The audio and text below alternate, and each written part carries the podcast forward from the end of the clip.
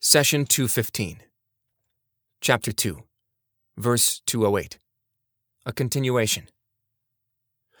You who believe, enter wholeheartedly into submission to God, and do not follow in Satan's footsteps, for he is your sworn enemy. Chapter 2, verse 208. Why submit to God? That seems to be a key question. Perhaps a more fitting question. Is there any person who is superior to you in every single way that he or she deserves to be followed? Do you have more to offer so people would follow you? We answer that in the laws of subordination. The subordinate has to be convinced that whoever he or she is following has far superior abilities, both physical and mental. But human beings can never have absolute superiority. Each one of us is talented in his or her way, and we all need one another to survive and thrive. Thus, the only logical answer is for all human beings to follow a power that is truly above them all. When every one of us believes and submits to God, we enter into peace and end all contradictions between powers. I am not subject to you, and you are not subjected to me. You and I both surrender to a higher power. More importantly, the force you and I willingly follow does not need us. In other words, when God legislates, it is for our benefit and not His, so there is no exploitation or abuse. Human legislators take into account their own interests when they set laws. The communist legislators set laws that serve them and antagonize other governing systems, such as capitalism. Likewise, the capitalist legislator sets laws to serve the elites and allow exploitation of resources. The only legislator that does not benefit from the laws he sets is God Almighty. He says, enter wholeheartedly into submission to God. In essence, Allah is issuing two invitations. First, He is inviting all humanity to enter into Islam. Second, He is inviting the believers to embrace faith in its entirety without picking and choosing what they like and dislike. There is one common reason behind these two invitations. If we do not enter into Islam completely, then those who commit themselves to faith suffer from the actions of those who do not.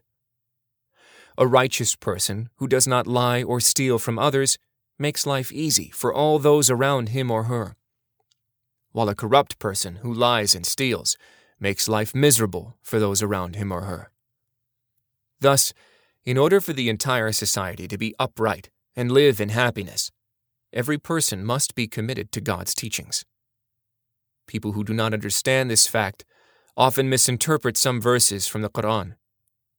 Let's take this verse as an example. God says, O you who believe, your responsibility is yourselves.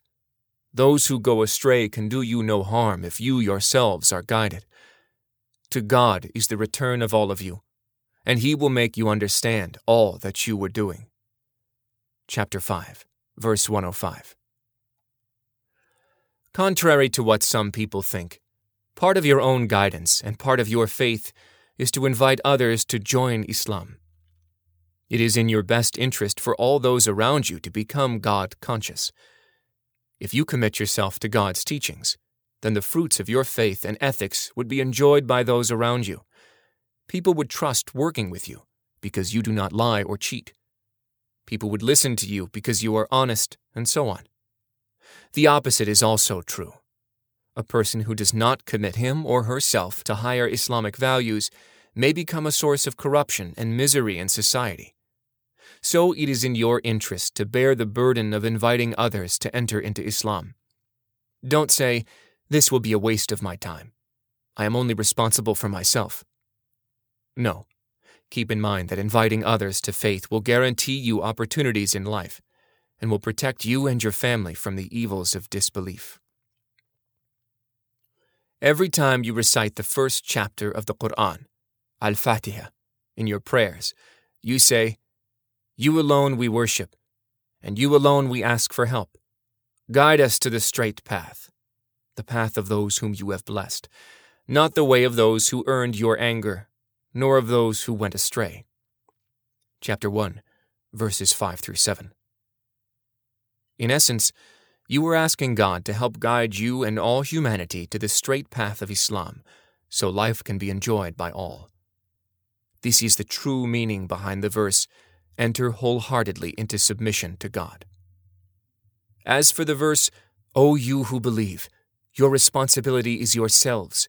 Those who go astray can do you no harm if you yourselves are guided."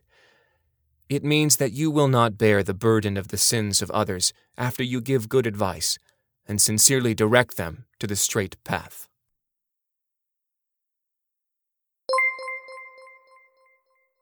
The Prophet, peace be upon him, said, "Convey my teachings to the people, even if it is only a single verse."